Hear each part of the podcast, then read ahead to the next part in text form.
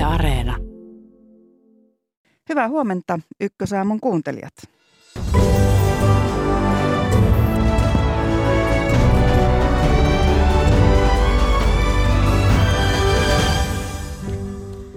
Hallituksen eilen tekemiä koronapäätöksiä käydään läpi tässä lähetyksessä. Hätäjarru vai täyssulku vai koronapassin hyllytys, joka tapauksessa rajoitukset tiukentuvat. Päättäjät ovat miettineet, miten Suomi luotsataan omikron-variantin aiheuttaman uhan yli. Näkemyksiään kertovat HUSin diagnostiikkajohtaja Lasse Lehtonen ja THLn pääjohtaja Markku Tervahauta. Kysymme maan tehohoidon tilanteesta tehohoidon professori Matti Reinikaiselta. Lehtikatsaus viittavalle kahdeksalta, sitten uutiset. Koulujen joululomien pidentämistä on väläytelty. Sellaisesta hallitus ei päättänyt, mutta pohdimme millainen on koulujen koronatilanne, miten koulut jatkuvat joululomien jälkeen. Mainoksista ja niiden viherpesusta puhumme myös, ja kolumnissaan tai blogissaan Päivi Happonen ihmettelee palokuntien vasteaikoja. Näistä aiheista Ykkösaamu, minä olen Seija Vaaherkumpu. Tervetuloa seuraan. Ja aamun uutisilla aloitetaan Atte Uusinoka. Hallitus siis eilen myöhään eilen illalla kertoi merkittävistä koronarajoituksista, niin käydään niitä tähän alkuun vähän laajemmin läpi. Hallitus linjasi, että koronapassin käyttöä rajoitetaan määräaikaisesti ensi tiistaista lähtien. Rajoitus koskee leviämisalueiden kohtalaisen ja korkean riskin tilaisuuksia ja tiloja. Korkean riskin tiloja ovat esimerkiksi baarit, yökerhot ja massatilaisuudet, joissa ei ole istumapaikkoja. Koronapassia ei kuitenkaan laiteta kokonaan hyllylle. Matalan riskin paikkoja, kuten kirjastoja tai tilaisuuksia, joissa on määritellyt istumapaikat, voi yhä pitää auki koronapassilla. Ja pääministeri Sanna Marin viittasi, että nämä paikat voisivat olla esimerkiksi museoita tai teattereita. Ravintolat menevät jouluaattona kiinni kello kymmeneltä illalla ja anniskelu päättyy yhdeksältä illalla. Aukioloa ei ole mahdollista jatkaa koronapassillakaan. Ja sitten ensi viikon tiistaina ravintolarajoituksia kiristetään entisestään niin, että anniskelu ravintoloiden aukiolo päättyy kuudelta illalla ja anniskelu sitten jo kello viideltä. Perusopetus ja toinen aste pysyvät lähiopetuksessa, mutta korkeakouluille suositellaan sitä, että siirrytään etäopiskeluun, ellei lähiopiskelu ole välttämätöntä. Eli esimerkiksi tällaisia rajoituksia kuulimme eilen, myöhään eilen hallituksen suunnalta. Otetaan sitten vielä muita uutisia tähän katsaukseen. Suomen suurin ravintola-alan yritys Noho Partners lomauttaa lähes koko Suomen henkilöstönsä, eli noin 1250 ihmistä. Lisäksi yritys aloittaa uudet yhteistoimintaneuvottelut sopeuttaakseen toimintaansa kiristyviin ravintolarajoituksiin. Neuvottelut alkavat kolmas päivä tammikuuta ja niiden arvioidaan kestävän noin kaksi viikkoa. Yhtiön mukaan se joutuu sulkemaan valtaosan ravintoloistaan. Israelissa aletaan tarjota neljättä koronarokoteannosta muun muassa yli 60-vuotiaille ja terveydenhoitoalalla työskenteleville ihmisille. Näin kertoo maan pääministeri Naftali Bennett. Tarkoituksena on hidastaa koronaviruksen omikromuunnoksen leviämistä. Hallinnon lehdistöedustajan mukaan Israel on maailman ensimmäinen neljättä annosta tarjoava valtio.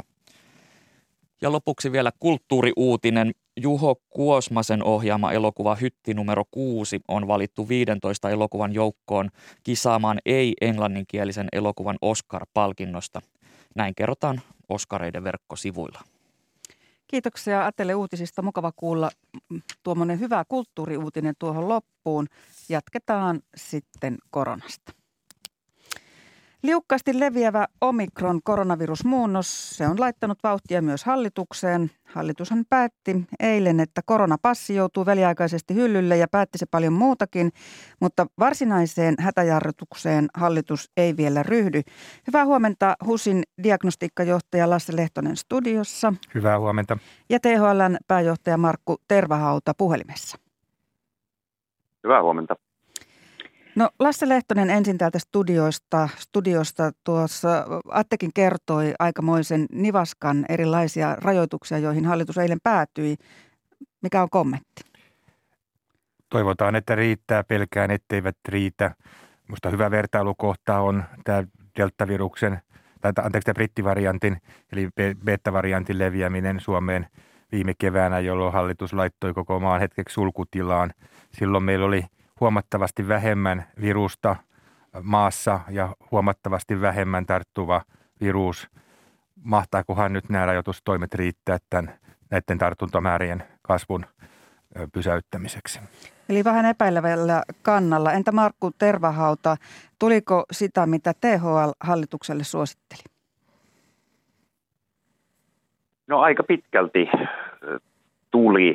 Tietysti emme aivan kaikki yksityiskohtiin kantaa ottaneet. Ja tässä yhteydessä on tietysti hyvä muistaa, että nämä hallituksen määräämät asiat eivät ole kaikki, vaan, vaan sitten alueelliset viranomaiset ovat jo viime päivinä aika lailla tiukentaneet omien valtuuksinsa puitteissa olevia asioita ja siinä mielessä kyllä tässä nyt edellytykset myöskin näille kontaktien vähenemiselle selvästi ovat lisääntymässä. Eli siellä vähän niin kuin toiveikkaammalla kannalla. Tässähän näitä tuli, jos niitä vähän kerrataan. Ravintolarajoitukset kiristyvät jouluaattona ja vielä lisää sitten 28. päivä joulukuuta. No koronapassi voisi käydä edelleen matalan riskin toiminnoissa. Kirjastot, kuntosalit voisivat pysyä auki. Koronapassi hyllytetään 28.12. Eli, eli joulun jälkeen siinä samaan aikaan, kun nämä muut rajoitukset tulevat voimaan kolmeksi viikoksi sitten näissä korkeamman tai kohtalaisen merkittävän riskin tilanteissa kouluille ei tullut rajoituksia, paitsi korkeakouluja suositellaan siirtymään etäopetukseen ja sisärajan valvonta palautetaan sekin 28. päivä. No Lasse Lehtonen Husista, kun sanot, että pelkäät, että ehkä ei riitä, niin, niin mitä vielä? Pitäisi olla lisänä. Kontaktien määrästähän tämä on, on kiinni ja tämä virus tämä omikron tarttuu niin hirveän paljon helpommin kuin nämä aikaisemmat variantit. Me ollaan nähty tämä nyt täällä, täällä pääkaupunkiseudulla. Meillä on ollut ne Markku Tervahaudan mainitsemat alueelliset rajoitukset päällä ja siitä huolimatta niin kuin käytännössä on tosiaan kahden kolmen päivän välein tämän omikronin määrät kaksinkertaistunut, että tämä menee meillä ihan kuoppikirjasta niin kuin ampuu ylöspäin tämä tartuntamäärät ja, ja kyllä tulee olemaan iso haaste saada, saada ne määrät kääntymään laskuun. Tosin nyt sitten meillä alkaa olla tai on, on testauskapasiteetti käyn, täynnä, että me ei enää edes sitä tartuntojen määrän kasvua oikein tilastoissa nähdä jatkossa. No tästä, kun testaukset ovat, ovat näin ruuhkautuneet, niin mitä se tarkoittaa sitten – oikeastaan tälle, tälle mittaukselle, että voiko näitä testimääriä oikeastaan tai kannattaako niitä enää edes katsoa, jos, jos ei pystytä testeihin? Ei, ei että tässä nyt sit oikeastaan voi, täytyy pistää kädet ristiin ja toivoa parasta, että nämä, nämä auttaa. Että me nähdään se sitten sairaalapotilaiden määrässä tässä joulunpyhinä ja hiukan sen jälkeen, että tehoaako nämä. Mä itse katselin Tanskan serumilaitoinstituutin, eli siellä paikallisen THL vastaavan viranomaisen – mallinnusta tämän, tämän omikronin vaikutuksista Tanskaan. Tanskahan on Suomen kokoinen maa, jossa kuitenkin rokotuskattavuus on korkeampi kuin Suomessa. Siellä oli kaksi skenaariota, eli että omikron aiheuttaa samanlaisen taudin kuin tämä delta, tai että omikron aiheuttaa puolet lievemmän taudin kuin tämä delta. Jos omikron aiheuttaa puolet lievemmän taudin, niin tanskalaiset arvioivat, että noin 150 henkeä Tanskassa joutuu sairaalaan joka päivä sitten joulun jälkeen. Ja näistä sitten suomalaisten arvioiden mukaan ehkä joka neljäs, joka viides, joka kuudes päätyy teho-osastolle. Että siitä me voidaan ehkä arvioida, mitä se huon tämmöisen ennustemallin antama kuormitus sit sairaanhoidolle voi, voi viikon kahden päästä olla. No, no sitä, sitä voi arvioida. Luvut ovat lukuja. Pääsetään kohta tervahauta ääneen tuolta puhelimesta, mutta, mutta Lasse Lehtonen, miten sinä arvioit, että, että mitä nämä lukemat sitten Suomen sairaanhoidolle ja tehohoidolle tarkoittavat, jos, jos käy niin kuin Tanskassa? No se on tietysti ennustemalli, että sitä sitten arvioidaan, että toteutuuko se, mutta kyllähän se käytännössä silloin merkkaa, että eipä tässä sitten hetken päästä paljon muuta kuin koronaa hoideta. Eli, eli kyllä sitten terveydenhuollon resurssit tarvitaan aika lailla, aika lailla tähän koronaan ja se taas merkitsee sitä, että muu sairaanhoito kärsii aika pahasti. Markku Tervahauta, kun näillä rajoituksilla ensisijaisesti kuitenkin tavoitellaan sitä, että terveydenhuollon kantokyky kestäisi, niin, niin millä mielin kuuntelet Lasse Lehtosen huolta? No tietysti huolestunein mielin sitä kuuntelen. huolenaihettahan tässä tilanteessa toki on. Se, mitä me itse kukin voidaan kuitenkin tehdä tässä sitten, on, että välittömästi ja nyt pistämme, pistämme kontaktit minimiin siltä osin, kun se on, se on meidän itse kunkin niin kuin itse päätettävissä oleva asia. Koulut jäävät nyt myöskin joululomille, joka on, on tähän tilanteeseen erittäin hyvä asia. Ja sillä tavalla me voidaan sitten vaikuttaa, että tämä, tämän tyyppiset mallinnusskenaariot eivät, eivät sitten olisi niitä tosielämässä toteutuvia asioita. Tässä on ollut tietysti tilaisuus sitten seurata tosiaan sekä tuon Tanskan että Norjan etenemistä, jotka on sitten tässä viime ö, aikoina hieman meitä ennen myöskin asettaneet voimakkaitakin rajoituksia. Ja, ja tuota, Tanskallahan on, on testauskapasiteetti korkea, että heillä se ei, ei ole, ole täyttynyt, mutta vaikeuksia sielläkin tuntuu olevan. Ja, ja se on tosiaan, tuota, luokkaa ky, kymmenkertainen, taitaa olla, olla tähän Suomen kapasiteettiin nähden. Siellä on nyt viime päivinä ollut sellaista 11-13 000 tapausta vuorokaudessa. Norjassa ehkä on oltu noin 4-5 tuhannen luvuissa, mutta jälkimmäisessä maassa saattaa olla myös, myös sitten ongelmia tämän testauskapasiteetin kanssa ja siinä ei ehkä sitten luvut ole siinä mielessä luotettavia, mutta että kummassakin näissä maissa toistaiseksi sitten se sairaanhoitokapasiteetin öö, kasvun tarve on, on ollut kohtuullisen maltillinen, mutta kasvava kylläkin. Ja, ja, ja no, Norjassa on, on taidettu siirtyä, joka on siis Suomen kokoinen maa jota kuinkin, niin tehohoidon osalta jo sitten sinne toiselle sadalle jonkun matkaa, että kyllä sitä odotettavissa tätä kehityskuvaa meilläkin todella on. Mm. Ja, ja sa- sairaalat ovat siihen nyt sitten äh, omin, omin valmistautumis- ja varautumistoiminsa viime päivinä valmistautuneet, että, että kyetään ottaa vastaan sitten ne potilaat mm. ja hoitamaan. Mutta se kääntöpuoli on todellakin se, mikä tässä Lasse Lehtonen sanoi, että sitten se muu toiminta, tämmöinen niin sanottu elektiivinen terveydenhuollon toiminta, niin äh, sitä joudutaan sitten koko ajan ajamaan pienemmälle liekille. Mm. Se, on, se on harmi. Sinne aiheutuu hoitovelkaa ja, ja, ja siellä sairastetaan myös vakaviakin sairauksia ihan siinä, missä, missä koronaakin ja, ja tuota, saattaa aiheutua kuolemia ja saattaa aiheutua vakavampia äh, niin kuin voinnin heikkenemisiä kuin ilman tätä tilannetta, jossa nyt ollaan. Ja, ja nyt tässä tilanteessa todella ollaan. Tuota, Omikron ylitti uutiskynnyksen kolme, neljä viikkoa sitten. Vajaassa kuukaudessa ehti jo jonkin verran kertoa tietoa, kertyä tietoa siitä, että minkälaisen taudin Omikron-variantti aiheuttaa. Lasse Lehtonen siihen täällä jo viittasi, että se saattaa olla puolet heikompi kuin, kuin Deltan aiheuttama, mutta sitä ei tiedetä. Miltä se näyttää, Lasse Lehtonen? Mitä siitä voisi, niin kun, jos se arvio pitäisi antaa, niin, niin kumpaan suuntaan sinun arviosi menee, että, että onko se puolet lievempi vai, vai millainen?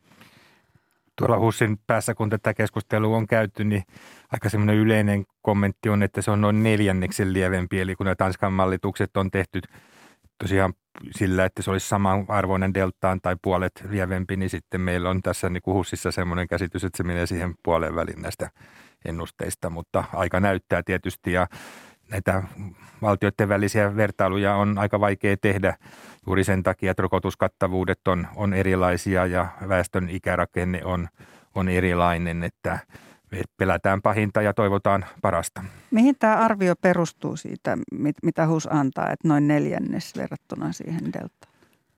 Katsottu maailmalta, maailmalta sitä, että niin kuin, tavallaan sitä suhteellista osuutta sairastuneista, jotka joutuu, joutuu sairaalahoitoon, että ehkä isosta Britanniasta meillä on niin kuin paras, paras tieto suurin piirtein siitä, että paljonko siellä on omikron-potilaita suhteessa deltaa joutunut sairaalahoitoon. Eli ihan tarkkaan sitä ei edelleenkään tiedetä, että, että mitä sieltä sitten tulee, kun omikron omalle kohdalle osuu, mutta, mutta rokotteen antamasta suojasta on, on tarkempaa tietoa.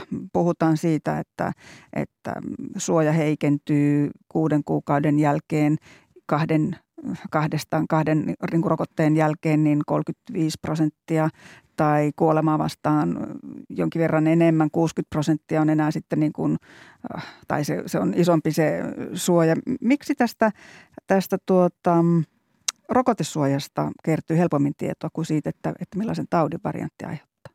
No kyllä tämäkin on, on niin kuin malli, mallinnuksia, että tietysti kun isoja populaatioita katsotaan, niin parissa viikossakin tulee, tulee niin kuin luku, lukumääriä, josta voidaan arvioida sitä sairastumisriskiä ja tätä nyt on sitten tehty. Ja, ja vaikka se 35 prosenttia tuntuu pieneltä suojalta, niin jos me ajatellaan montaa tautia, sydäntautia tai syöpätautia, niin se 35 prosentinkin parannus hoitotuloksissa on ihan valtava edistysaskel. Että mä välttäisin semmoista ajatusta, että rokotteet olisi hyödyttömiä. Ne on erittäin hyödyllisiä ja, ja nyt vaan on valitettavasti niin, että me joudutaan sitten sitä suojaa näillä tehosten rokotteilla vahvistamaan ja onneksi on niin, että se kolmosrokote – sitten nostaa suojan tätä vakavaa tautia sinne 80 prosentin tasolle, eli todella hyväksi. Meidän haasteena vaan on se, että meillä tämä kolmosrokotteen kattavuus suomalaisessa väestössä on vielä eurooppalaisittain arvioiden alhainen. Se on siinä 15-16 prosentin paikkeilla, kun se tuolla Keski-Euroopassa on 30 ja 50 prosentin välillä. Että rokotuksia pitäisi saada nopeammaksi ja sitä kautta sitten väestöä suojattua tältä vakavalta tautimuodolta. Mm. Markku Tervahalta, miten olisi helpointa lisätä käsiä vaikka, sanotaan nyt näin, tähän rokottamiseen?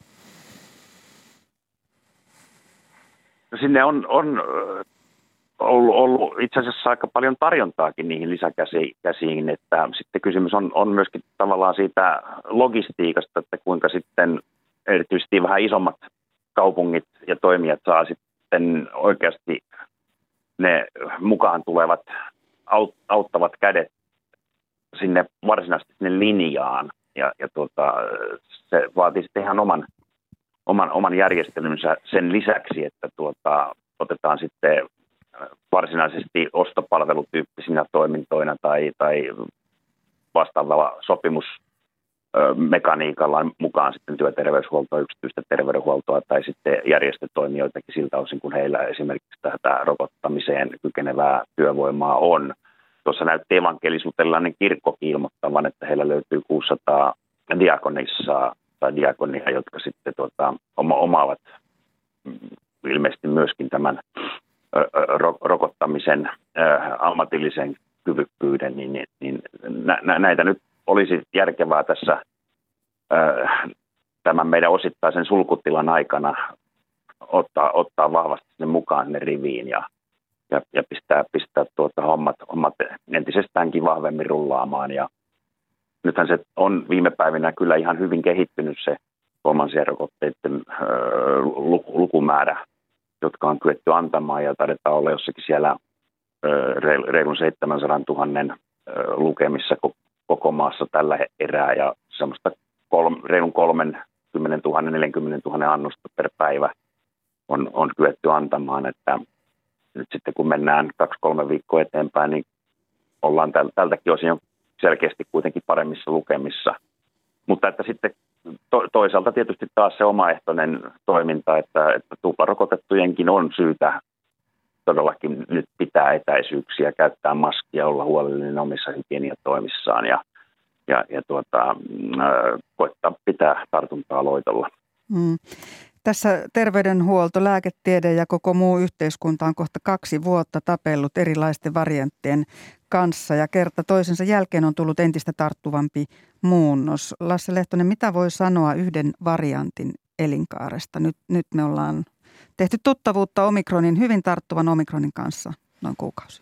No meillähän on niin kuin käytännössä nyt sitten viides, kun viisi aaltoa, niin viisi varianttia, eli lähdetään sitä alkuperäisestä Wuhanin viruksesta, niin noin puolen vuoden välein näyttää nyt näitä ilmaantuvaa ja kieltämättä tämä koronavirus on kyllä aika pirullinen vastustaja, kun se pystyy aina löytämään sitten näitä uusia muotoja, jotka meitä kiusaa. Mm. Omikronin jälkeen tulossa jokin muu, josta vielä ei tiedetä todennäköisesti. Näinkö on? No toivotaan. Toki tässä täytyy muistaa, että koko aikahan meillä niin kuin myöskin systeemit ja teknologia kehittyy. Eli me on itse kuitenkin aika lailla – uskon siihen, että me pystytään, pystytään rokotteita kehittämään ja löydetään semmoisia rokotustapoja ja, ja rokotteita, joilla saadaan hyvä suoja näitä tuleviakin virusvariantteja vastaan. Ja loppupeleissähän sitten, kun näillä rokotteella painetaan se R-luku alle yhden, niin sitten tämä epidemia pikkuhiljaa loppuu.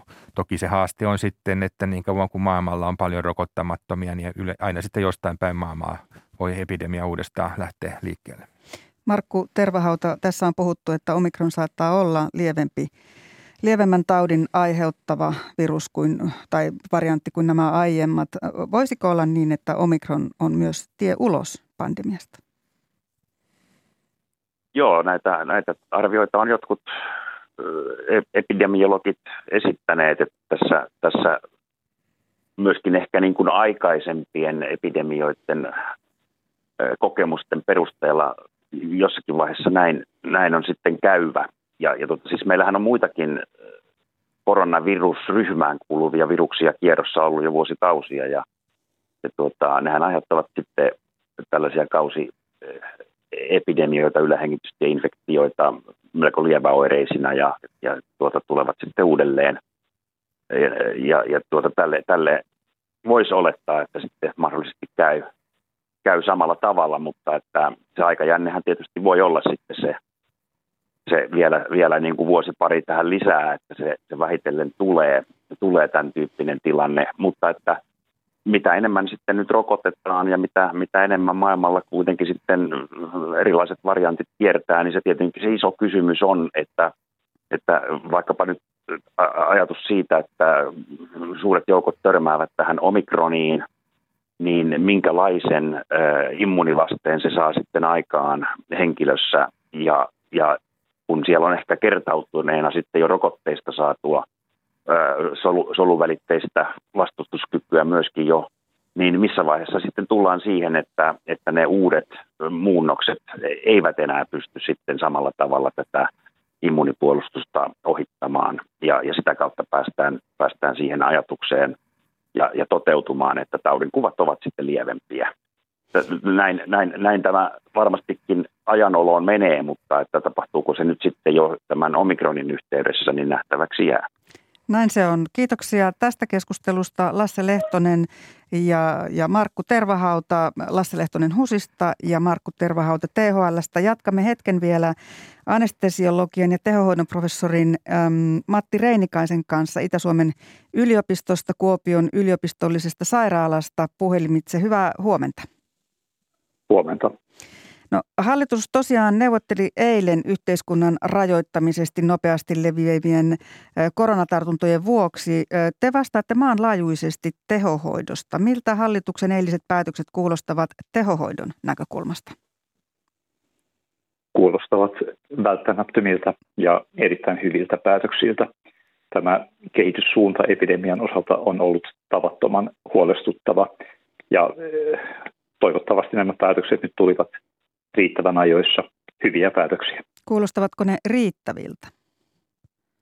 Toivon niin. Nyt olennaista on, että ihmisten välisiä kontakteja saadaan vähennettyä.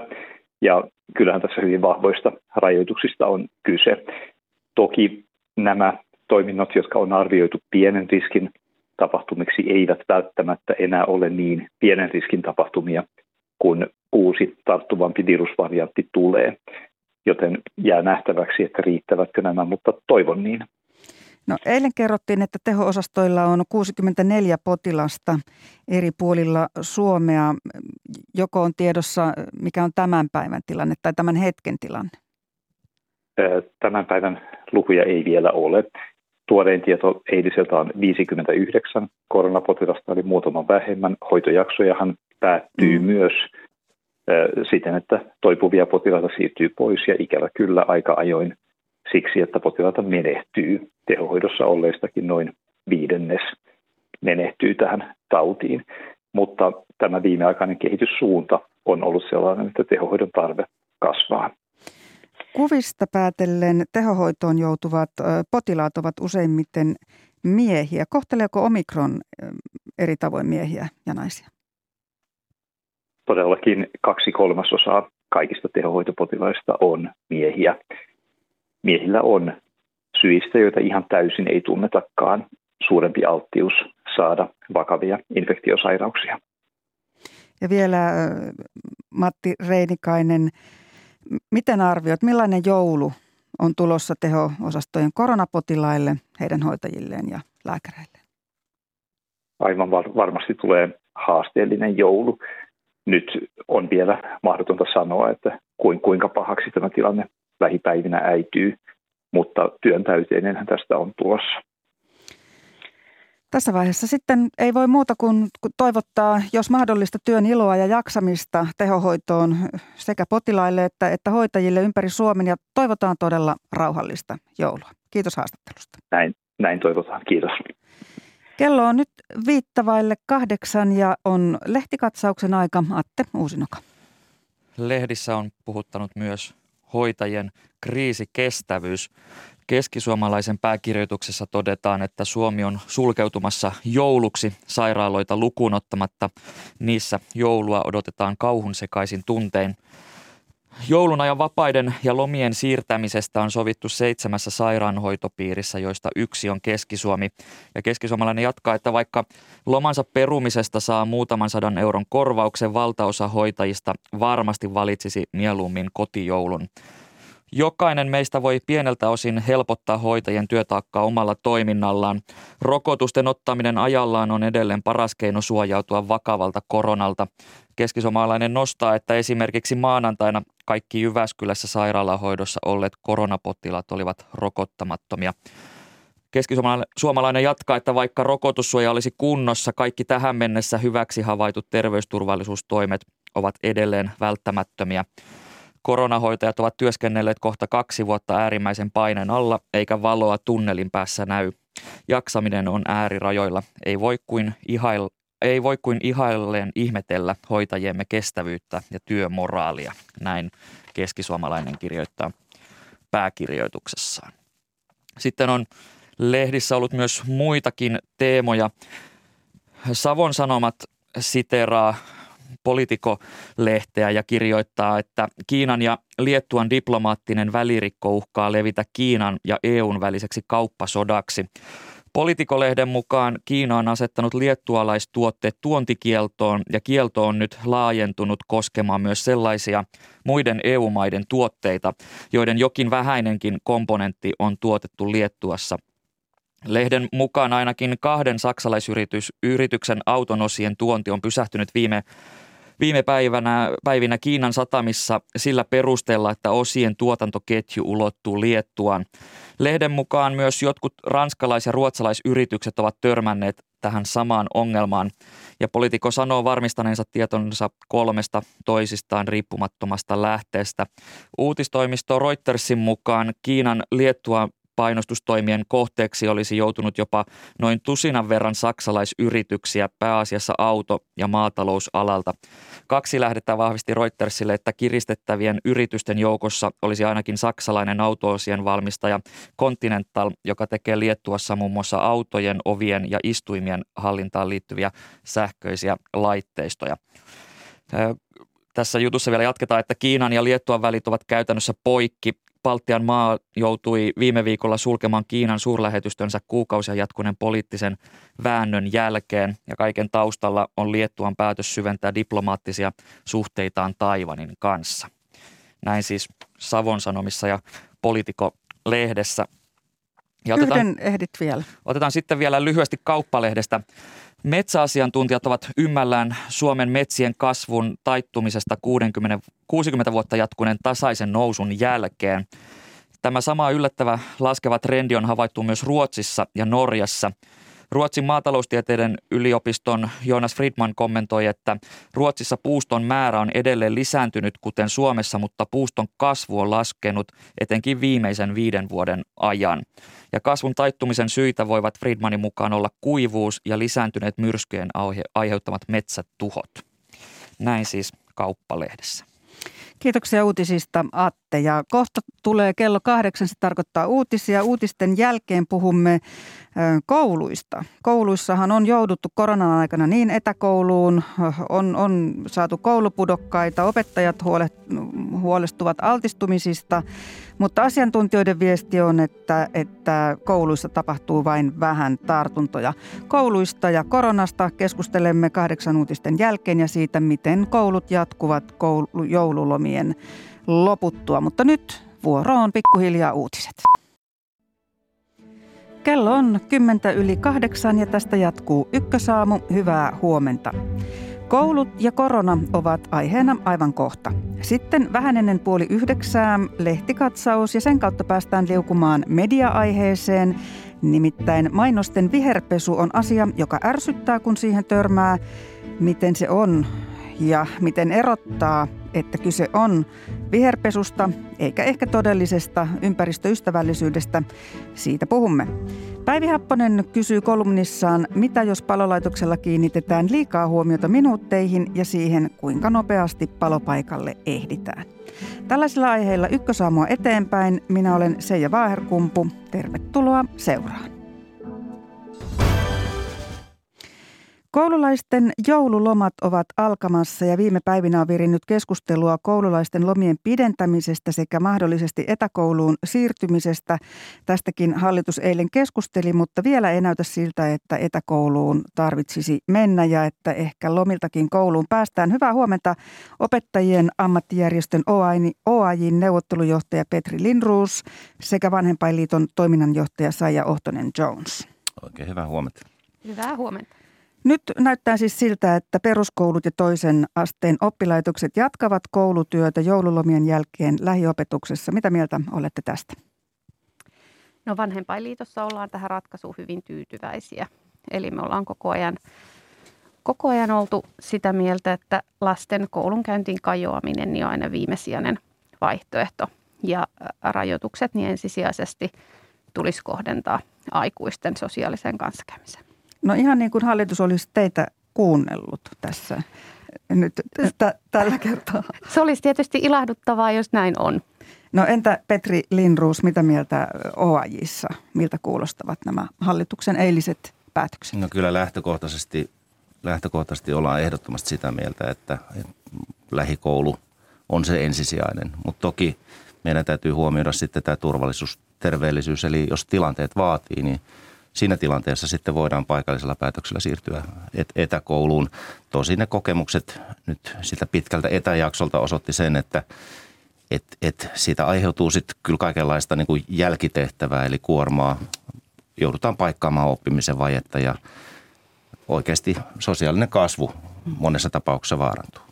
Puhutaan oppimisvajeesta ja, ja, ja tästä, mitä korona on koululle tehnyt vähän myöhemmin, mutta tässä nyt tietysti on sekin vaihtoehto, että jos tämä omikron ei asetu nyt näillä hallituksen äh, lisärajoituksilla, niin vielä palataan tähän, että lomiakin pidennettäisiin.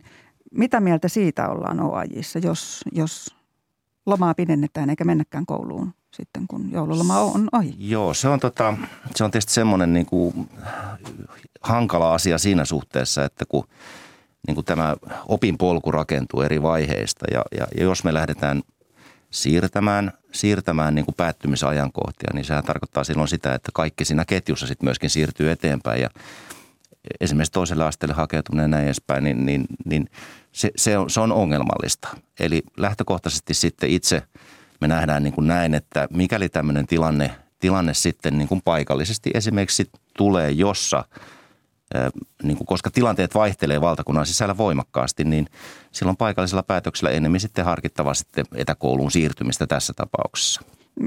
Niin mieluummin siis etäkoulu kuin lomien pidennys.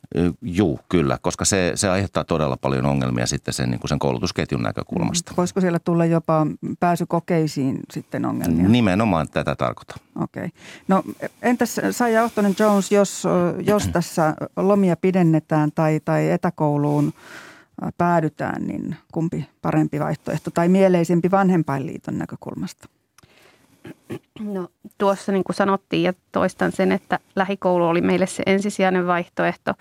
Tietysti terveysturvallisuus on, on huomioitava paikallisesti ja sen mukaan on mentävä. Eli tehtävä niitä toimia, mitä se tilanne vaatii. Meillä, äh, meillä se ajatus lomien pidentämisestä on liittynyt siihen, että jos, jos asiantuntijat olisivat todenneet, että lomia, lomaa lyhyellä ajanjaksolla – pidennettynä, niin sillä voisi olla vaikutusta siihen, että etäopetukseen ei tarvitse mennä.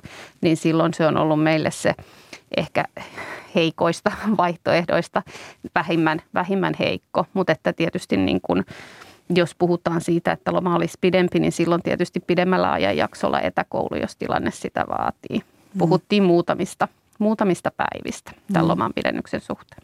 Ja Eli, tilanne varmaan on oikeasti näin, että tämä mm. ei kyllä tämä tilanne tästä niin kuin yhtäkkiä puff väisty. Eli siellä muutaman päivän, päivän tai kuudenkin päivän pidennys, niin sillä ei tätä tilannetta ratkaista. Että mm. kyllä tässä niin kuin on, on, on isommista kuvioista kyse. Kyllä, Eli näin jos, asiantuntijat ovat nyt mm. lausuneet. Mm. Eli jos kouluun kosketaan, niin, niin se saattaa sitten tarkoittaa – etäkoulua peruskoulun toiselle asteelle myöhemmin. Ei vielä korkeakouluille tämä suositus jo tuli, mutta vain välttämättömään, välttämättömissä tapauksissa. Eli lähiopetusta voi jatkaa joissakin tapauksissa. Tuota, tässä on puhuttu pitkin matkaa siitä, että, että esimerkiksi terveydenhuollon henkilökunta on kovasti väsynyttä ja, ja paineistettua. Miten pärjäävät opettajat? No kyllä tilanne on, on äärimmäisen huolestuttava. Meillä on niin itse asiassa kävi, kävi varmaankin niin, että me jollain tavalla ajateltiin, että toi edellinen kesä sen pitkän etäjakson jälkeen ja, ja, ja tämän niin kuin, tavallaan tämän niin kuin hybridi erilaisten ratkaisujen niin kuin jälkeen, niin se olisi jollain tavalla korjannut ja, ja, ja tota, akut ladattuna oltaisiin päästy tänne lukuvuoteen, mutta me oltiin niin kuin, jouduttiin kyllä niin kuin toteamaan ja näkemään se, että näin ei tapahtunut ja, ja tämä tämmöinen niin kuin jatkuva poukkoilu tavallaan tämän tilanteen kanssa on johtanut siihen – että kyllä opettajat on todella kuormittuneita. Ja yhden ryhmän erityisesti nostan esille eh, esimiehet, esihenkilöt on, on erityisesti niin kuin näistä jäljitystehtävistä johtuen, niin, niin, niin heille ei ole resursseja annettu siihen lisää ja tämä, tämä on niin kuin todella, todella huolestuttava. Ja meillähän tehtiin tuommoinen kysely tuossa syksyllä, syksyllä niin kuin tämmöistä niin kuin ur, uran kautta alanvaihto ajatuksista, niin siellä, siellä aika huolestuttavassa määrin oli nähtävissä se, että varmaankin tämän kuormituksen kautta niin monet niin kuin lähti ajattelemaan sitä, että olisiko joku muu tehtävä, joku muu työ semmoinen, mikä, mikä olisi jollain tapaa niin kuin kevyempi, kevyempi ja selvit, selvittävissä. Mutta oikeasti niin olen huolestunut tästä tilanteesta. Mm. Terveydenhuollossa ihmiset miettii alanvaihtoa. Jos opettajatkin miettii alanvaihtoa, niin, niin, niin kyllähän se aika pahalta kuulostaa. Minkälaista viestiä vanhempainliittoon on tullut opettajilta?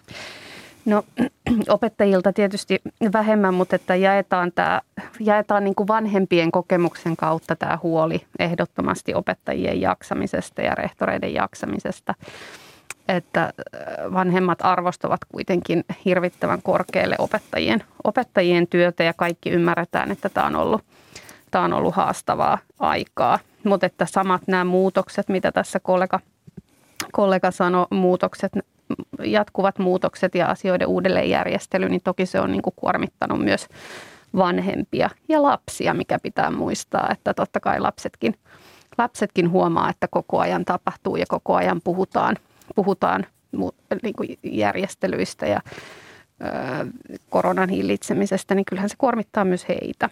Tämä tilanne kuormittaa koko yhteiskuntaa. Kyllä. Vaikea kuvitella oikeastaan ketään, joka voisi paremmin koronaoloissa kuin ilman koronaa. Se on selvä. Se meitä väsyttää, mutta kouluissa on tuota, pitkin matkaa puhuttu siitä, että kuinka paljon tartuntoja ja opettajia – on huolestuttanut kautta linja myös, myös varhaiskasvatuksessa altistumiset, koska koulussa on paljon väkeä. Mikä on OAJin näkemys siitä, että, että kuinka tällä, tässä on, on pärjätty opettajien altistumisten ja lasten altistumisten ja tartuntojen kanssa? No nythän se on selkeästi nähty, että, että nimenomaan näiden nuorempien parissahan tämä tauti jyllää. Ja, ja tota, se on itse asiassa niin kuin se, että millä, millä tavalla lähdetään tästä turva, terveysturvallisuudesta. Meillä on oikeasti niin kuin hyvin, hyvin niin kuin vaihtelevia tilanteita myös, että minkälaisissa tiloissa sitä työtä tehdään. Eli kun me puhutaan esimerkiksi siitä, että ryhmien pitäisi pitää erillään. Meillä on vanhoja rakennuksia, ahtaita rakennuksia, joista oikeasti voi sanoa, että täysin mahdotonta. Että tässä on aika paljon tämmöisiä hurskaita odotuksia ja ja, ja niin kuin olettamia siitä, että mitä pystytään, tode, mutta sitten mitä pystytään todellisuudessa tekemään, niin se on, se on niin kuin sit vähän niin kuin eri, eri juttu paikoitellen. Mutta tota, meillähän olisi toki keinoja, mitä me voitaisiin uusiakin ottaa. Esimerkiksi opettajien opetushenkilöstön rokotukset, kolmannet rokotukset jollain tavalla niin kuin joudutetusti, koska hehän joutuu olemaan siellä koko ajan ikään kuin ikään kuin niin sanotusti etu, etulinjassa. Mm. Siellä on paljon ihmisiä. Varhaiskasvatus, he on ollut koko ajan käytännössä töissä, töissä tämän korona, korona-ajan. Ja, ja tota, yksi semmoinen niin kuin ehkä niin kuin huolestuttava esimerkki siitä, että, että miten käytäntö ja ohjeistukset eivät niin kuin kohtaa, on se, että nyt kun tullaan tähän niin kuin joulun aikaan varhaiskasvatuksessa, niin kun puhutaan ryhmien e-, mm. erillään pitämisestä, niin no e, lapsia on vähemmän päiväkodeissa, henkilöstöä on, on, on lomilla sikäli kuin mahdollista, niin nyt sitten yhdistetään ryhmiä – niin kuin päiväkodeista toiseen. Ja tämä on aivan niin kuin käsittämätön juttu niin kuin taas sitten sen erillään pitämisen näkökulman kautta. Että ihan varmasti niin kuin niillä selkeillä ohjeistuksilla niin me saataisiin, ja täsmennetymmillä ohjeistuksilla me saataisiin varmasti tätä tilannetta niin kuin pysymään parempana pidempään. Minkälainen ongelma tämä mahtaa olla kunnille? Sitä nyt voi tietysti kysyä vaikka vanhempainliitonkin toiminnanjohtajalta, että, että onko tässä nyt, kuten tässä Petri Linruus sanoo, niin, niin kuin hurskaita toiveita ja hyvää tahtoa, mutta sitten ei käytännön mahdollisuuksia toteuttaa niitä, kun on lomat ja, ja saira, sairastapauksia opettajissa ja niin edelleen. No kyllähän meidän näkökulmasta tämä, nämä on juuri nämä terveysturvalliset käytännöt, mitä tässä nyt on mainittu, ovat niitä, joilla me pystytään ehkä jatkossakin vaikeassa tilanteessa niin varmistamaan se, että lapset saavat olla lähikoulussa ja varhaiskasvatuksessa turvallisesti. Että kyllä mä toivon ja perään kuulutetaan sitä, että näihin, näihin toimiin täytyy sitoutua, niihin täytyy saada selkeät ohjeet, kuntien ja koulutuksen järjestäjien. Ja nämä selkeät ohjeet on hirvittävän tärkeitä myös vanhemmille, että he tietävät, että näillä, näillä pelimerkeillä mennään. Ja kyllä mäkin kannan huolta tästä tulevasta joulunajasta ja siitä, että, että, pyst, että pidetäänkö, ovatko suunnitelmat nyt jo siinä kunnossa, että nämä ryhmät pystytään pitämään erillään esimerkiksi varhaiskasvatuksessa. Että vanhempien täytyy pystyä siihen, siihen luottamaan. Mm. Jos se kuntien näkökulmasta vielä, jos ajattelee, niin tähän ei ole johtanut käytännössä siihen, että niin kuin esimerkiksi on resurssoitu jollain tavalla mm. enemmän. Eli sulla on se perustehtävä siellä, plus sitten sulla on korona päällä ja siinä yritetään sitten niin kuin selviytyä. Eli kyllä mä niin kuin itse asiassa heittäisin palloa koulutuksen järjestäjille mm. Tai ylipäätänsä niin kuin työnantajatahoille tässä, että pitää huolehtia siitä, että, että on niinku riittävästi siellä niin porukkaa hoitamassa sitä, sitä työtä, vaikkapa jossain kouluruokailussa mm-hmm. tai kun mennään välitunnille tai Eli, eli se, on, se olisi niin semmoinen niin mun mielestä yksi keskeinen tämän niin kuin ratkaisun avain, et, että huolehdittaisiin tästä. Ja kun kuitenkin niin kuin tiedetään, että valtiovalta on, on luvannut niin kuin omalta osaltaan nämä niin kuin mahdolliset lisä kustannukset niin kuin kattaa tiettyyn rajaan asti, mm. niin, niin kyllä mä heittäisin palloa, palloa kyllä kunnille. Ja. Tarkoittaisiko se sitten kouluavustajia tai tämmöistä niin kuin opetushenkilöstöä avustavaa henkilökuntaa? Se, se voi lisää? olla ihan yksi, yksi ratkaisu, voi olla tämä, mutta toki ihan meillä voi olla resurssiopettajia, jotka mm. sitten, että pystytään sitä vastuuta siellä niin kuin jakamaan. Mutta että, et, et niin kuin se, että siellä on ihmisiä – Mm. Lisää käsiä. No tässä on muitakin keinoja vielä käytössä tai voisi, voisi ottaa käyttöön, paitsi, paitsi niin kuin se, että palkataan lisää henkilökuntaa. On puhuttu maskipakoista, puhuttu kotitesteistä ja niiden laajentamisesta kouluun. Mitä mieltä Saija Ohtonen Jones, sopivatko maskit kouluun tai, tai tällaiset itse tehtävät testit? No tota, ehkä palaan, palaan vielä, en malta olla palaamatta Joo, tähän Petrin kommenttiin, että tämähän on nimenomaan nyt priorisointikysymys. Eli jos me, äh, kun me on tehty se päätös, että lapsen ja se punninta, että lapsen edun näkökulmasta lähikoulussa halutaan, halutaan pysyä, niin silloin meidän on nämä niin kuin resurssit myös priorisoitava sillä tavalla, että näihin näihin terveysturvallisiin käytäntöihin sitoutuminen niin pystytään kuntatasolla toteuttamaan, että siitä ollaan ihan yhtä mieltä. Eli kuntiin viestiä lisää resursseja kouluihin. helpommin sanottu kuin tehty, mutta kyllä. että kyllä, jos näin halutaan edetä, mikä mm. meidän lasten tulevaisuuden näkökulmasta on hirvittävän tärkeää, niin kyllä siihen täytyy silloin myös panostaa. Mutta sitten maskeista. Maskeista on hyviä kokemuksia myös nuorempien lapsien keskuudessa ja kohdalla. Eli kyllä me nähdään, että se on yksi semmoinen, yksi semmoinen mikä kannattaa tässä ottaa käyttöön. Ja tietysti pikatestien osalta niin se jää vähän niin kuin sitten asiantuntijoiden arvioitavaksi, että kuinka luotettavana ja tehokkaana eh, he sitä pitävät. Niitä on käytössä muualla maailmassa, kyllä koulumaailmassakin ja niitä kokemuksia olisi, olisi tietysti hyvä katsoa, mutta siihen liittyy myös paljon käytännön problematiikkaa perheiden näkökulmasta, kuka ne maksaa, missä ne toteutetaan, missä ne tehdään, eli ei ole ihan yksinkertainen asia sekään. Petri Lindrus, siinä tuli niitä kysymyksiä, joita, joita voi tässä esittää. Mitä, mitä sanot? Ensinnäkin maskipakosta ja näistä testeistä koulussa. Toi maskit toki. Niillähän on selkeästi niin kuin nähty, että niistä on etua, etua tänne, että sillä estetään sitä leviämistä. Toki semmoinen käytännön juttu, mitä pienemmistä ihmisistä on kyse, niin kyllä. se on kyllä aika, aikamoinen tota, juttu saada niin. heidät käyttämään oikein näitä, mutta kyllähän meillä kokemuksia, niin kuin tässä äsken todettiin, niin on, on että mun, mun mielestäni on, on hyvä juttu. Toi ehkä noista test, testeistä sitten niin kuin, mun, mielestä niin kuin pitäisi niin kuin herkemmin käyttää niitä, että jos tiedetään, että, että niin kuin koulusoppilaitoksessa on tilanne niin sanotusti päällä, että pystyttäisiin niin kuin tar- tarkastelemaan sitten se kokonaistilanne – että et, et ei pääse niinku tulee semmoisia niinku yllätyksiä sit sen suhteen, että ehkä herkemmin just niinku tämmöisiä niinku pikatestejä tehtäisiin sitten kuka siellä ne, koulun tasolla. Kuka ne tekisi, kuka ne hankkisi, kuka ne maksaisi? No, Olisiko on... opettaja se testintekijä vai, vai kouluterveydenhoito, joka on kuormittunut tai No ja tämä... resurssoitu ihan eri tavalla. Jos pitäisi koko koulun oppilaat testata, niin voi tulla kiire. Kyllä, se on totta, mutta niin kuin sanottu, niin tämähän ei ole nyt semmoinen juttu, että tämä ratkee nopeasti. Ei. Että kyllä tämä korona tässä päällä tulee olemaan niin kuin pidemmän aikaa, niin kyllä meillä niin kuin mahdollisuus sitten varmaan, tässä on niin kuin resursseista on kyse, kohdennetaanko niitä sitten vanhemmille, kohdennetaanko niitä sitten niin kuin koululle, oppilaitoksille, Ö, mutta, mutta niin kuin kyllä meidän niin kuin täytyy nojata ja luottaa siihen kuitenkin, että viranomaistahot sitten tietää sen, mikä on järkevintä ja siihen me niin kuin OAIS myöskin niin kuin nojataan. Mm. Mm. Mutta mit, mm. joo, ole hyvä. Ja miten nämä toteutetaan sitten, että myös ohjeistus sitä kautta, että jos tähän lähdetään, niin mikä on se tapa toteuttaa, koska kyllähän tässä on toki nyt se tilanne ja se viesti, mitä me vanhemmiltakin saadaan, on se, että nämä käytännöt kunnissa tällä hetkellä jäljityksen suhteen esimerkiksi ja karanteenin ne asettamisen niin suhteen. niin sanotusti pahasti. Sakkaa ja on mm. hyvin erilaisia, mm. jolloin niin kuin paljon jää vanhempien vastuulle siitä, että, että niin kuin, mitä he tekevät lastensa eh, niin kuin kokemansa lapsen, lapsen turvallisuuden. Edistämiseksi. Nyt näitä saattaa tulla niin paljon näitä omikron-tartuntoja, että jäljitys voi olla, että, että ne ketjut ovat jo mahdottomia, mm. jos, jos on mm. niin kuin pariakymmentä tuhatta tapausta viikossa, niin kuin voidaan kohta Suomessa varmaan puhua.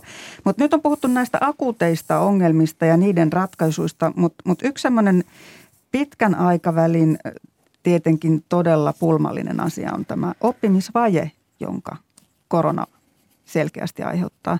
Petri Lindruus, onko OAJilla siihen lääkkeitä, eväitä, ohjeita, toiveita?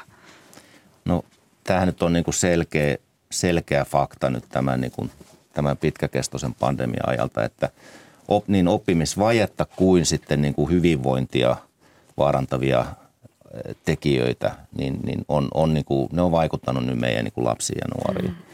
Ja, ja tota, kyllä tähän tarvitaan niin kuin, tämä on taas tämä resurssit, resurssit ja resurssit, että me tarvitaan, tarvitaan oikeasti suunnitelmallista, hyvin resurssoitua ohje, ohjelmaa, ohjelmia siitä, että, että tämä tilanne saataisiin korjattua. Uskon, että se on ihan täysin mahdollista, mutta, mutta se ei niin kuin tavallaan synny sillä, mikä nyt on, vaan se vaatii lisää. Et, et, jotain tar- tarvitsee mm. oikeasti Eli viesti tehdä. on se, että niin kun siihen, missä oltiin ennen koronaa, ei päästä sillä resurssilla, mikä, mikä meillä on, on, on nyt, Kyllä. vaan vajeen paikkaamiseen tarvitaan lisää resursseja. Miten oppimisvaje on näkynyt vanhempien näkökulmasta, Saija Ohtonen Jones?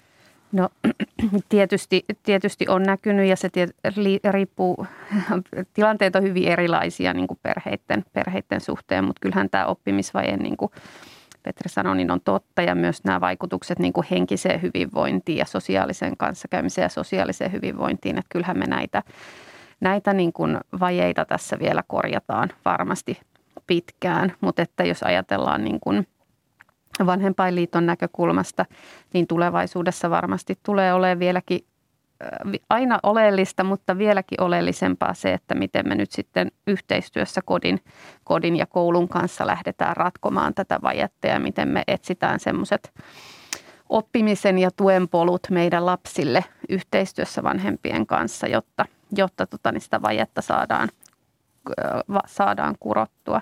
Ja myös tämä perheiden huomioiminen, niin kuin mä sanoin, vanhempien huomioiminen, niin se, että on ollut pitkä aika jossa on jo keretty toivoa moneen kertaan, että tilanne helpottuu, eikä ole helpottunut, niin kyllä mä toivon niin kuin päätöksentekijöiltä ja kunnilta sitä, että nyt huomioidaan se, että perheet alkaa oikeasti olla aika väsyneitä. Näin se varmasti on. Kiitos keskustelusta Petri Lindruus, OAJin neuvottelujohtaja ja Vanhempainliiton toiminnanjohtaja Saija Ohtonen Jones. Kiitoksia. Kiitos. Ja kello on nyt minuuttia yli puoli yhdeksän. Atte Uusinoka kertoo, mitä hän on löytänyt aamun lehdistä. Sitten puhutaan siitä, kuinka ympäristöystävällistä, luontoa kiittävää ja vähähiilistä voikaan tavara olla, näin sanovat mainokset, mutta mistä erottaa, mikä mainosten kertomasta on totta ja mikä viherpesua? Tero, Tero Heinonen Sykestä opastaa. Palokunnan on tultava paikalle nopeasti, mutta miksi juuri kuudessa minuutissa, kysyi blogissaan Päivi Happonen.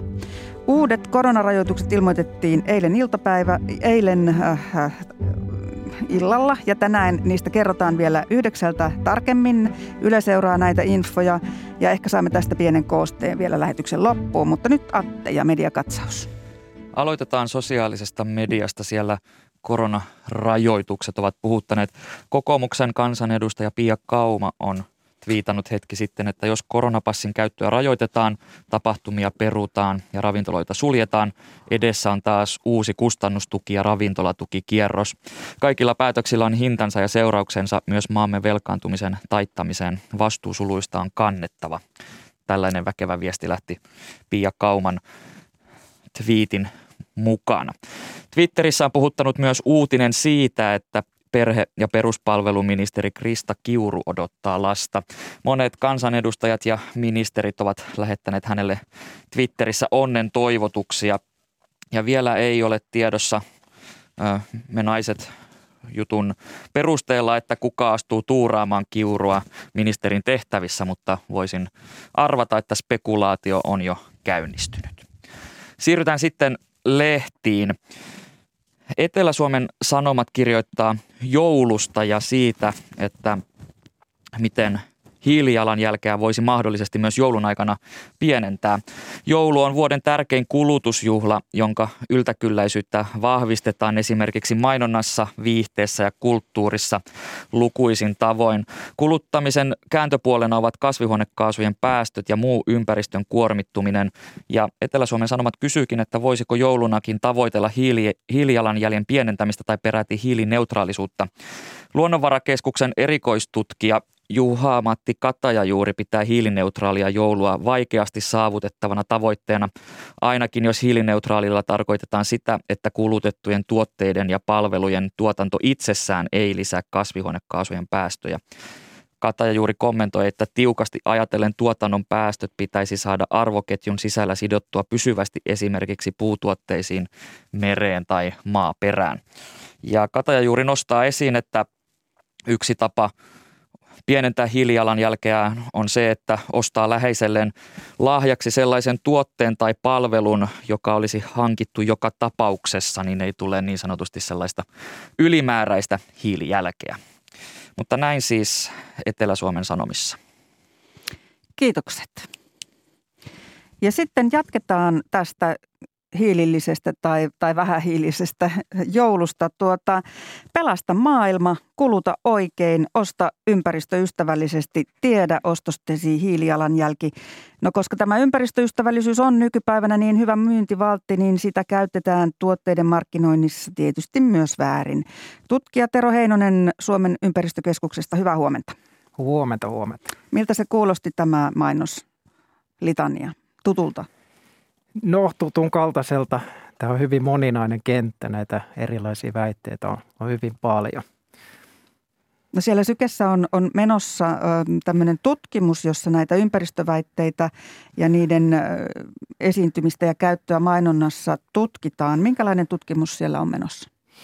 Joo, tässä syksyn 2021 aikana ollaan kerätty verkkomainonnasta, somesta, hakukoneista, lehdistä, minkälaisia mainoksia siellä on esiintynyt. Ja verkko on valittu sen takia, että, että verkkomainonta nyt euromääräisesti oli 2020 jo noin puolet käytetyistä mainoseuroista. Että tällä saadaan ihan hyvät havainnot. Ja, ja tota, me ollaan nyt sitten havainnut laajalla skaalalla. Seuraavaksi lähdetään niitä – mainoksia luokittelemaan, että koskeeko ne tiettyä yritystä, tiettyä tuotetta, onko yksityiskohtaista, mennäänkö mihin ympäristövaikutukseen siinä, siinä mainonnassa. Että tämmöinen ja välituloksia tosiaan me ollaan jo saatu. Että tämmöiset yleisimmät teemat oli nimenomaan tämä mainittu hiilineutraalius, sitten oli vastuullisuus, ekologisuus ja sitten neljäntenä yleisenä tämmöiset niin kuin yritysten omat leimat tai merkinnät tai kuvat, joissa, joissa sitten on esimerkiksi maapallo tai joku vihreä lehti tai tämän tyyppinen, että lähdetään sillä symboliikalla pelaamaan ja sitä kautta tuomaan ikään kuin esille, että tämä tuote olisi ympäristöystävällinen. Ja nämä on sitten helposti lipsuu semmoisen harhaanjohtavan markkinoinnin puolelle, koska meillähän on ympäristömerkkejä, on joutsenmerkki ja EU-kukka – ihan tämmöisiä virallisia ja läpinäkyviä merkkejä, jossa on tietyt kriteerit ja vain parhaat tuotteet voi näitä ansaita. Ja sitten jos merkkejä on monenlaisia, se saattaa sekoittaa ja, ja tuoda mielikuvan siitä, että tässä tämän tuotteen ostamalla pelastan maailman.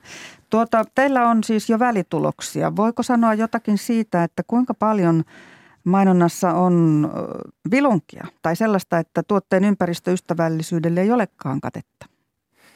No sitä on mun vaikea sanoa, sanoa tota vielä tässä vaiheessa. Me kyllä tehdään näihin tähän aineistoon semmoinen kevyt analyysi tässäkin mielessä, että mitä keskivertokuluttaja voisi näistä mainoksista ajatella. Ää, täytyy mainita sellainen tutkimustulos tuossa alkuvuodesta EUn kuluttajaviranomaiset teki tämmöisen sweepin, eli, eli tota he he niin kuin kävi läpi 350 erilaista ympäristöväitettä EUn alueelta ja, ja siinä oli aika hälyttäviäkin tuloksia, että 40 prosentissa tuotteista niin oli tällä viranomaisella ihan aihetta epäillä, että tässä on, tässä on nyt kenties kyseenalainen ympäristöväite. Ja sitten 60 prosentissa ei, ei esitetty oikeastaan evidenssiä sen väitteen taakse. Mm, eli siellä voi olla vähän mitä sattuu. Tuossa sulla oli jo jonkun verran esimerkkejäkin, mutta että jos nyt mietitään sitä, että mitä mainosten niin sanottu viherpesu oikein on, niin mitä se on pahimmillaan? Mä en tiedä, uskallatko nyt sanoa jonkun tietyn esimerkin, ettei tule vaikeuksia, mutta niin kuin, mitä se pahimmillaan on? No ei mennä tässä vaiheessa vielä, vielä niin semmoisiin konkreettisiin esimerkkeihin, mutta jos puhuu tämmöisistä ilmiöistä – niin mm, ehkä tämmöinen, jos nostaa tätä hiilineutraalisuuden ja kompensaation, kompensaatiotahan se lähes aina sitten tarvii tuekseen ja, ja tota, siitä ei kuitenkaan sitten useinkaan käy ilmi, että, että kuinka paljon nyt oli oikeasti päästöjä vähennetty ja kuinka paljon jäi kompensaation osaksi ja, ja miten siihen on sitten päädytty. Ja sitten kun sitä ikään kuin myydään varmana asiana sitä hiilineutraalisuutta, niin, niin tota, siihen kompensaatio kuitenkin väistämättä liittyy jonkinlainen epävarmuus. Niin tätäkään ei välttämättä sit kuluttajalle siinä kerrota. Ja tämä on asia, jonka sellainen kuluttaja, joka haluaa kompensoida hiilijalanjälkensä, niin se on hänelle tärkeä asia. Se on itse asiassa voi olla niin kuin ostopäätöksen ratkaiseva tekijä. Kyllä, kyllä niin kuin on, on varmasti tämmöisiä kuluttajaryhmiä, joilla se on ratkaisevassa asemassa siinä päätöksenteossa. Sitten vaikka niin kuin valtaosalle tutkimusten mukaan, niin valtaosalle vastuullisuus tai ympäristöystävällisyys on niin kuin tärkeä osatekijä siinä. Mutta sitten me tietysti kiireessä, kiireessä tehdään monenlaisia päätöksiä ja se, se ei ole niin kuin ainoa kriteeri, mutta kyllä se vaikuttaa päätöksiin. Mm. Tero Heinonen Sykestä, miten ekologisuus tai ekologisuuden mielikuva vaikuttaa myyntiin kokonaisuutena? Millainen tekijä se on? No sanotaan näin, että sen toivoisin olevan niin kuin vieläkin isompi osa. Isompi osa ja tämä voi kuulostaa nyt yllättävältä, niin täytyy hiukan perustella sitä. Me saadaan tosi iso osa tuotetiedoista nimenomaan sitä myyntikanavaa pitkin. Ja sois, että tämmöiset aidosti lievempiä ympäristövaikutuksia aiheuttavat tuotteet, niin se olisi, että ne näkyisi mainoksissa enemmän. Ja nyt jos sitten meillä alkaa olla tämmöisiä niin kuin osatotuuksia tai epäselviä väitteitä heidän kilpailijoiltaan, niin kyllähän se aika kummallinen kilpailukenttä sitten on tämmöisille aidosti maailmaa parantaville tuotteille. Mm.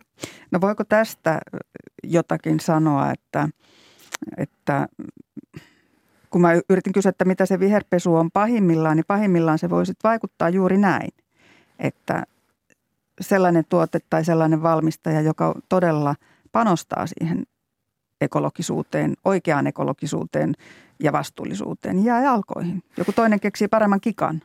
Joo, kyllä, kyllä siinä voi käydä näin, että, että onhan meillä niin valtavat investointitarpeet ja, ja valtavat tarpeet siihen, että markkinoille saataisiin tämmöisiä niin sanottuja vihreämpiä tuotteita ja niin ne voi tosiaan jäädä sitten jalkoihin, jos, jos pelikenttä ei ole reilu. Ja toisaalta sitten kuluttajien kannalta myöskin se, että pitäisi näihin tuotetietoihin ja myyjän kertomuksiin voida luottaa.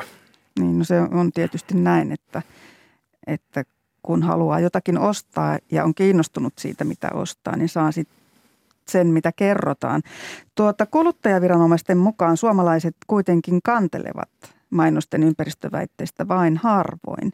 Eli mitä ilmeisemmin sitten ovat tyytyväisiä siihen, mitä saavat?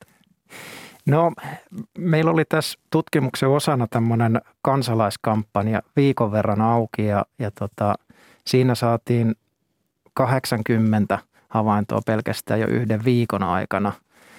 Ää, se yllätti oikeastaan, että siihen kansalaiset tarttu niin, niin, niin paljon. Ja, ja sitten toisaalta niin kyllähän tätä keskustelua kuulee ja, ja tota, tässä oli hiljattain oli Ylelläkin artikkeli ja siihen oli mahdollisuus kommentoida, niin sekin herätti hurjasti kommenttikenttään puheenvuoroja. Että kyllä aihe ihmisiä varmasti kiinnostaa.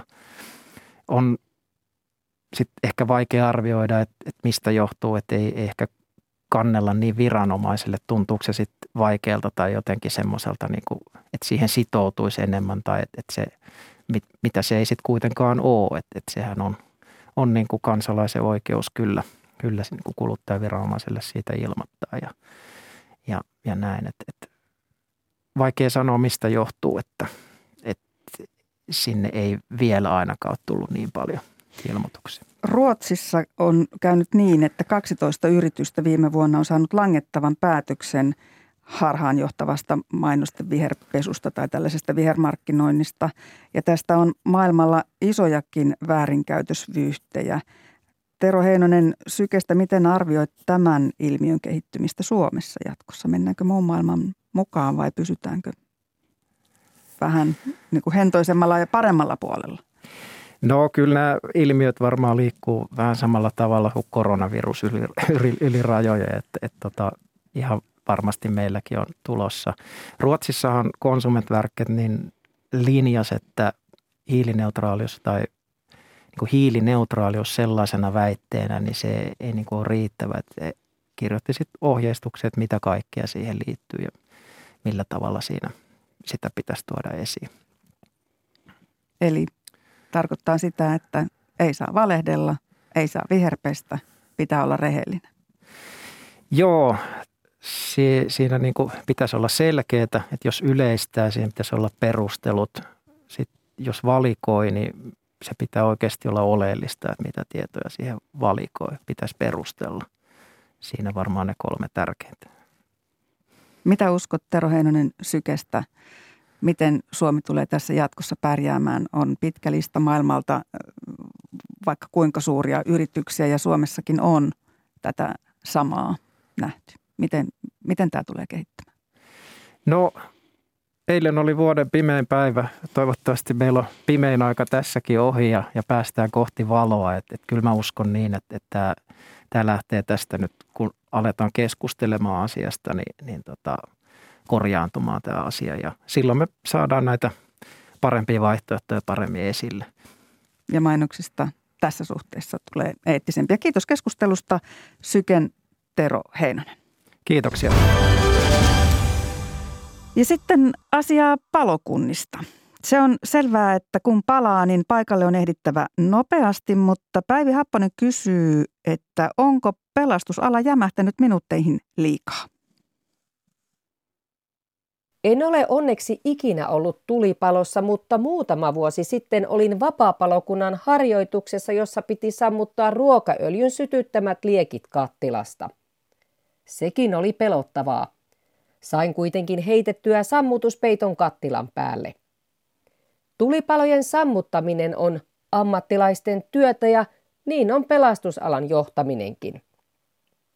Pelastuslaitoksille on määrätty tarkat ajat, kuinka nopeasti niiden on oltava onnettomuuskohteissa. Lähes koko Helsinki ja suuret alueet isoimmista kaupungeista kuuluvat ykkösriskiluokkaan. Niillä alueilla pelastuslaitoksen ensimmäisen yksikön on oltava kohteessa kuudessa minuutissa hälytyksestä. Moni pelastusjohtaja on sitä mieltä, että Suomen pelastustoiminnassa tuijotetaan liikaa minuutteja. Helsingin pelastuskomentaja Jani Pitkänen sanoi muutama viikko sitten melko suoraan mielipiteensä kuuden minuutin aikarajasta Ylen uutisessa. Se perustuu vanhanaikaiseen tietoon, hihasta ehkä ravistettuunkin Pitkänen totesi. Mutta kysymys kuuluu kenen hihasta. Pelastusalaa johtaa sisäministeriö. Se on määrittänyt toimintavalmiusajat ja ne on kirjattu kymmenen vuotta vanhaan ohjeeseen. Yle uutisoi marraskuussa, että asuntopalotutkimuksen mukaan muutaman minuutin muutos toimintavalmiusajassa ei vaikuta juurikaan uhrien auttamiseen. Koko suomalainen pelastustoiminta perustuu kuitenkin sisäministeriön määrittämiin toimintavalmiusaikoihin. Jos pelastuslaitokset eivät kykene niitä noudattamaan, niin vaikeuksia tulee. Helsingin kaupungille on määrätty miljoonien eurojen uhkasakko, kun Helsingin pelastuslaitos ei pysty joka kerta saavuttamaan kuuden minuutin aikarajaa.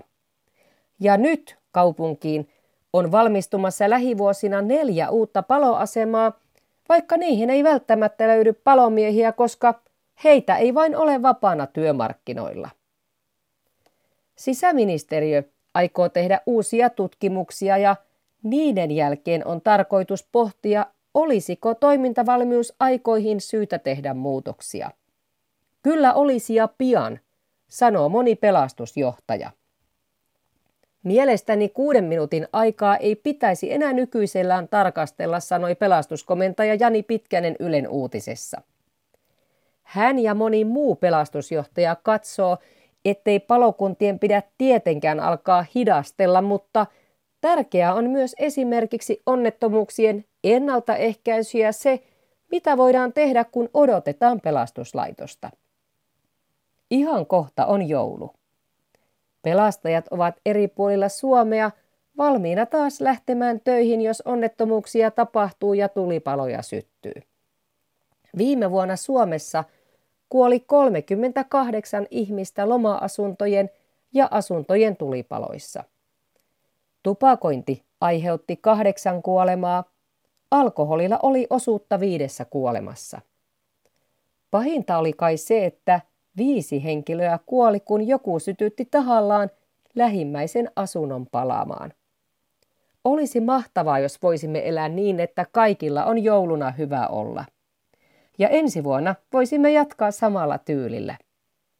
Ihanaa joulua ja turvallista vuotta 2022. Näin Päivi Happonen ja tulipaloa siinä sammutettiin ja sitä mietittiin. No suurta tulipaloa on sammutettu kohta kaksi vuotta ja silloin on tietysti kyse koronasta.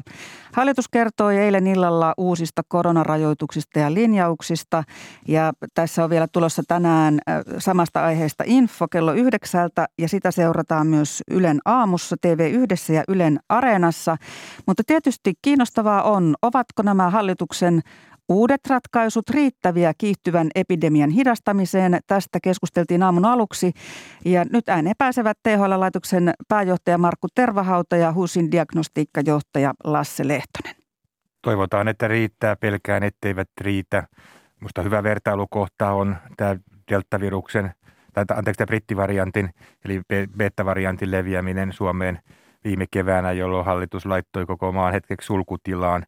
Silloin meillä oli – huomattavasti vähemmän virusta maassa ja huomattavasti vähemmän tarttuva virus.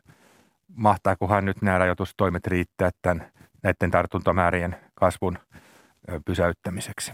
Eli vähän epäilevällä kannalla. Entä Markku Tervahauta, tuliko sitä, mitä THL hallitukselle suositteli? No aika pitkälti tuli.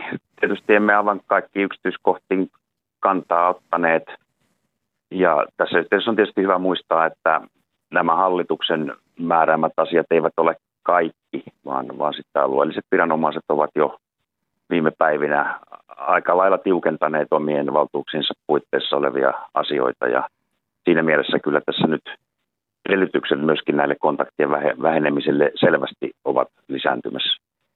Eli siellä vähän niin kuin toiveikkaammalla kannalla. Tässähän näitä tuli, jos niitä vähän kerrataan. Ravintolarajoitukset kiristyvät jouluaattona ja vielä lisää sitten 28. päivä joulukuuta. No koronapassi voisi käydä edelleen matalan riskin toiminnoissa. Kirjastot, kuntosalit voisivat pysyä auki. Koronapassi hyllytetään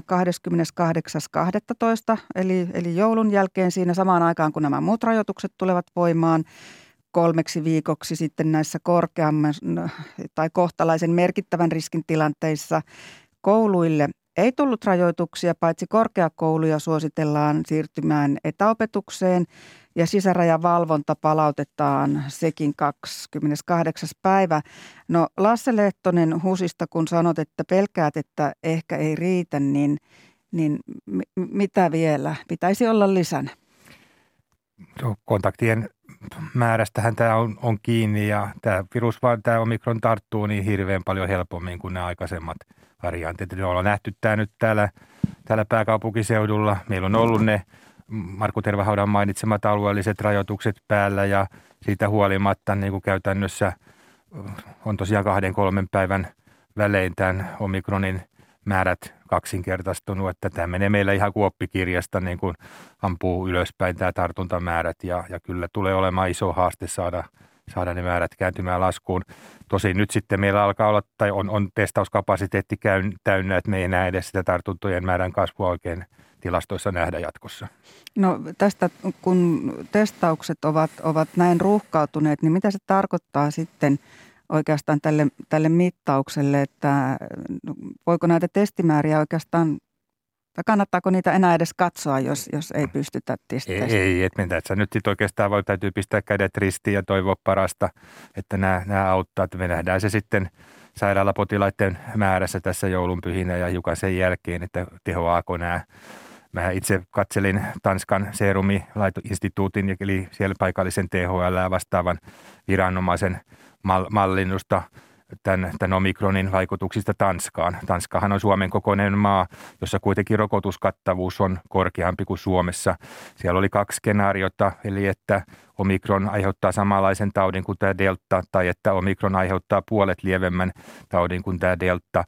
Jos omikron aiheuttaa puolet lievemmän taudin, niin tanskalaiset arvioivat, että noin 150 henkeä Tanskassa joutuu sairaalaan joka päivä sitten joulun jälkeen. Ja näistä sitten suomalaisten arvioiden mukaan ehkä joka neljäs, joka viides, joka kuudes päätyy teho-osastolle. Että siitä me voidaan ehkä arvioida, mitä se huon tämmöisen ennustemallin antama kuormitus sit sairaanhoidolle voi, voi viikon kahden päästä olla. No, no sitä, sitä voi arvioida. Luvut ovat lukuja. Pääsetään kohta tervahauta ääneen tuolta puhelimesta, mutta, mutta Lasse Lehtonen, miten sinä arvioit, että, että mitä nämä lukemat sitten Suomen sairaanhoidolle ja tehohoidolle tarkoittavat, jos, jos käy niin kuin Tanskassa? No se on tietysti ennustemalli, että sitä sitten arvioidaan, että toteutuuko se, mutta kyllähän se käytännössä silloin merkkaa, että eipä tässä sitten hetken päästä paljon muuta kuin koronaa hoideta. Eli, eli kyllä sitten terveydenhuollon resurssit tarvitaan aika lailla, aika lailla tähän koronaan ja se taas merkitsee sitä, että muu sairaanhoito kärsii aika pahasti. Markku Tervahauta, kun näillä rajoituksilla ensisijaisesti kuitenkin tavoitellaan sitä, että terveydenhuollon kantokyky kestäisi, niin, niin millä mielin kuuntelet Lasse Lehtosen huolta? Tietysti huolestunein mielin sitä kuuntelen. Huolenaiheuttahan tässä tilanteessa toki on. Se, mitä me itse kukin voidaan kuitenkin tehdä tässä sitten, on, että välittömästi ja nyt pistämme pistämme kontaktit minimiin siltä osin, kun se on, se on meidän itse kunkin niin kuin itse päätettävissä oleva asia. Koulut jäävät nyt myöskin joululomille, joka on, on tähän tilanteeseen erittäin hyvä asia. Ja sillä tavalla me voidaan sitten vaikuttaa, että tämä, tämän tyyppiset mallinnusskenaariot eivät, eivät sitten olisi niitä tosielämässä toteutuvia asioita. Tässä on ollut tietysti tilaisuus sitten seurata tosiaan sekä tuon Tanskan että Norjan etenemistä, jotka on sitten tässä viime ö, aikoina hieman meitä ennen myöskin asettaneet voimakkaitakin rajoituksia. Ja, ja tuota, Tanskallahan on, on testauskapasiteetti korkea, että heillä se ei, ei ole, ole täyttynyt, mutta vaikeuksia sielläkin tuntuu olevan. Ja, ja se on tosiaan, tuota, luokkaa ky, kymmenkertainen, taitaa olla, olla tähän Suomen kapasiteettiin nähden. Siellä on nyt viime päivinä ollut sellaista 11-13 000 tapausta vuorokaudessa. Norjassa ehkä on oltu noin 4-5 tuhannen luvuissa, mutta jälkimmäisessä maassa saattaa olla myös, myös sitten ongelmia tämän testauskapasiteetin kanssa ja siinä ei ehkä sitten luvut ole siinä mielessä luotettavia, mutta että kummassakin näissä maissa toistaiseksi sitten se sairaanhoitokapasiteetin öö, kasvun tarve on, on ollut kohtuullisen maltillinen, mutta kasvava kylläkin. Ja, ja, ja no, Norjassa on, on taidettu siirtyä, joka on siis Suomen kokoinen maa jota kuinkin, niin tehohoidon osalta jo sitten sinne toiselle sadalle jonkun matkaa, että kyllä sitä odotettavissa tätä kehityskuvaa meilläkin todella on. Mm. Ja, ja sa- sairaalat ovat siihen nyt sitten äh, omin, omin valmistautumis- ja varautumistoiminsa viime päivinä valmistautuneet, että, että kyetään ottaa vastaan sitten ne potilaat mm. ja hoitamaan. Mutta se kääntöpuoli on todellakin se, mikä tässä Lasse Lehtonen sanoi, että sitten se muu toiminta, tämmöinen niin sanottu elektiivinen terveydenhuollon toiminta, niin sitä joudutaan sitten koko ajan ajamaan pienemmälle liekille. Näin sanoi Markku Tervahauta ja hänen keskustelukumppaninaan oli Lasse Lehtonen Husista ja Tervahauta tietysti THLn pääjohtaja. Tätä lähetystä toimittivat Atte Uusinokka, Päivi Daal, Jaana Kangas ja Hanna Juuti. Tuottajana Katariina Lahtonen, minä olen Seija Vaaherkumpu ja äänitarkkailijana tänä aamuna on ollut Laura Koso ja on tietysti vieläkin hetken. Ja studiossa on kuuluttaja Tuija Kurvinen. Hei. Heippa hei. Olet valmiina kertomaan, mitä tänään on tulossa Yle Radio yhdessä. Kyllä vain. Ö, yhdeksän uutisten jälkeen Muistojen Boulevardi on kyllä jo aivan häpeilemättömän jouluisissa tunnelmissa. Me käymme joulun viettohon aloitetaan ja Sibeliuksen musiikkiin päätetään. Kymmeneltä Brysselin koneohjelma pohtii tavaroiden kuljetusta. Sehän nyt vähän takkuaa meriliikenne. Konttipula on maailmalla ja ehtiikö joulu – lahja perille, jos se on siellä kontissa jumissa jossain.